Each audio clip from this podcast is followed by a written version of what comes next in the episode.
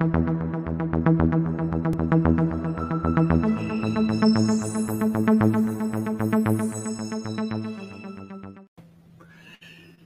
everybody, Will Brink here, brink zone dot com. Um, going to try to briefly cover a very um, contentious topic, which of course are vaccines, COVID vaccines. So I'm going to try to keep this as neutral as I can, but I do have some thoughts that may be of value, um, some, some hypothesis and conjecture on my part to be sure, but as long as you're honest uh, about that, what you're doing, that being, you know, conjecture in science is perfectly okay as long as you're being honest that that's what you're doing.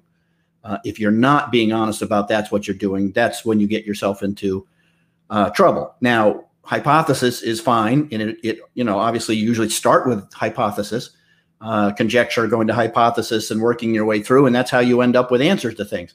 Uh, nothing wrong with that. I, I use the word hypothesis um, accurately. I will say that theory, you have to understand that in science, the word theory is not the same as it is used in typical English uh, usage. It's it's different. So when people say, I have a theory or so forth, or when on the other side, people mistakenly say, well, it's just a theory, it means they really don't understand the, the term. So hypothesis is really the correct term to use uh, what other people would say theory.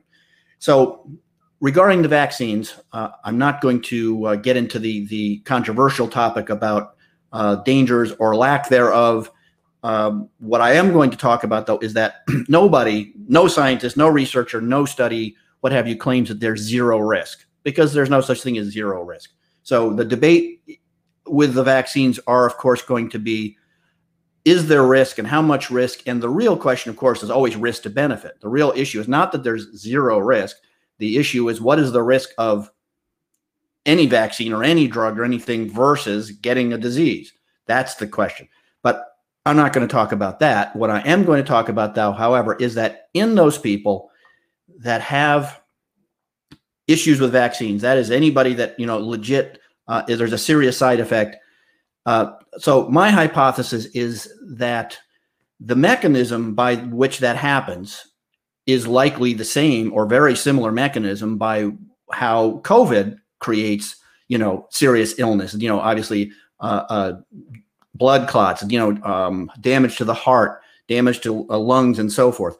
The, there's there's no reason to to think that the mechanism is not the same. It wouldn't make a lot of sense biologically, physiologically speaking, that whatever damage the vaccines would cause or have caused somebody is like completely unique and different from how the virus, uh, how how COVID works, right? I, I think that I think that's a pretty safe angle. Now, I'm not a virologist and I'm not an immunologist, and again, this is conjecture on my part. But again, I'm I'm usually got pretty good instincts on this. But hypothesis number one, like I say, is that I think the mechanism is likely the same. So, what is that mechanism? Well, what I've been saying for a long time now, since this started, in the papers that I keep turning up, is that the damage caused by COVID is um, due to a uh, reactive oxygen species, a, a, a large influx of react- what they call reactive oxygen species, leading to severe oxidative stress, which goes on to create the, the hyperimmune response, um, which I think people are mostly, when the damage is caused by COVID, as far as, you know, hospitalizations and, and uh, uh, death and so forth, it is due to the hyperimmune response. Nobody debates that.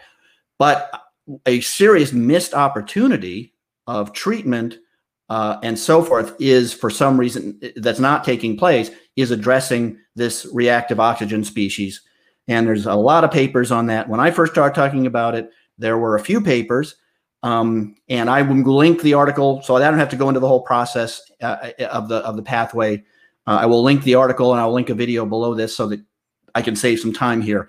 But my my hypothesis is that the, the mechanism of, of whatever damage um, might be caused by those vaccines is the same, uh, which is going to be severe oxidative stress uh, caused by reactive oxygen species. Now, I'd like to give myself credit and say, you know, I figured this all out on my own uh, because I'm so smart. But um, I noticed this, that one of the early, early papers that came out in Nature that the Chinese had published um, basically outlined and said that, that that's what was going on, that they found their um, Uh, a, a large release of iron, uh, free iron. Free iron is extremely oxidative. Uh, usually it's bound up uh, in, in proteins. And what their paper said was that uh, there was a, a large release of iron, uh, which caused um, uh, reactive oxygen species, and down the, down the uh, negative pathways you went. And so that tipped me off, and I started looking into it.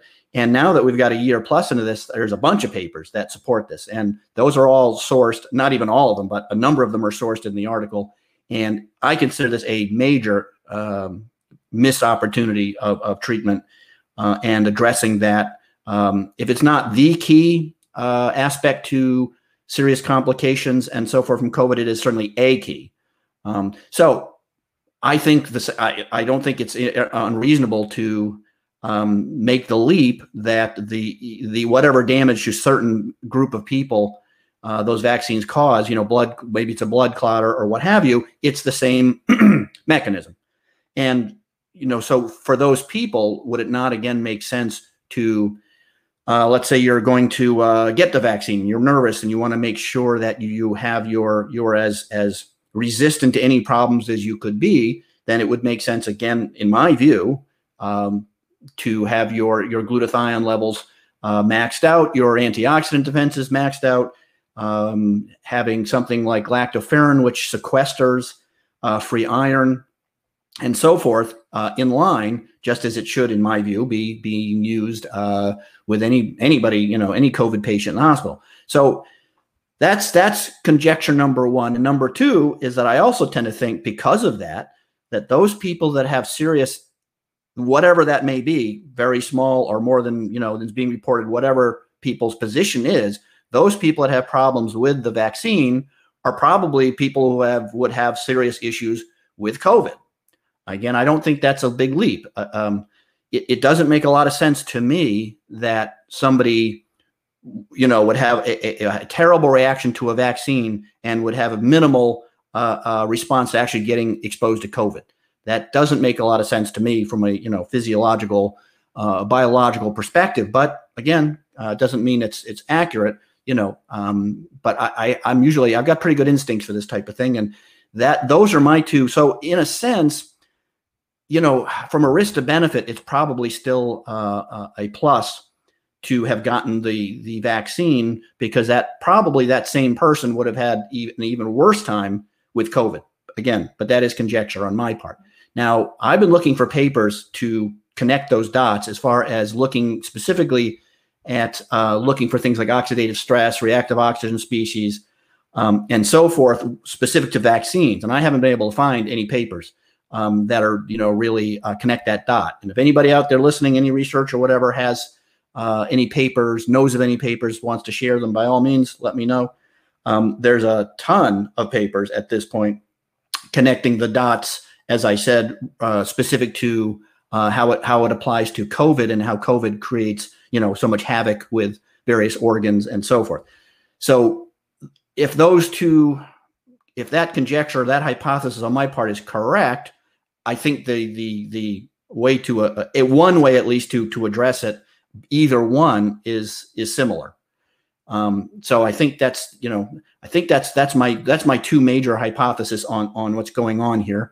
And um, I, I just, I'm just sort of, uh, you know, I was hoping by now, a year plus into this, that uh, that what I see as as the main driver of of the damage uh, that probably could be at least mitigated quite a bit, if not avoided, is still not being picked up on. And I, I'm I'm I'm getting a little frustrated about that. So that's what I think personally is going on with whatever side effects uh, take place from. from the vaccines, as a parallel to, you know, the what how the the virus itself creates uh, so much havoc.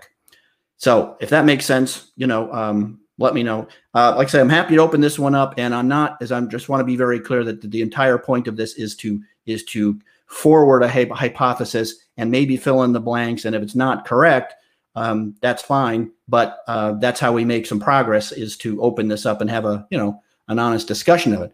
Um, I also believe that some of the other uh, medications that are being used um, such as uh, steroids and uh, perhaps, you know, ivermectin, what have you. They, they address some of those issues, but they're still addressing it one step too late. It doesn't address Uh, it doesn't address the oxidative stress. It doesn't address the the reactive oxygen species. It, it addresses the. It's going more at the uh, the inflammatory aspect uh, phase, but that's one step later than you know than you need to be. You should be uh, you should be dealing with it one step earlier. Just makes sense to me. So that's my that's my thought on um, the vaccines in in parallel to uh, COVID itself, and how I I, I think the the underlying mechanisms of, of whatever damage or side effects, you know, some people may have are connected. So uh, that's all I got to say on that one. I'll keep it short, and uh, there will be some links below this to, you know, for you guys to fill in the gaps if you had questions uh, and want uh, papers and sources and stuff. See you all on the Brink Zone.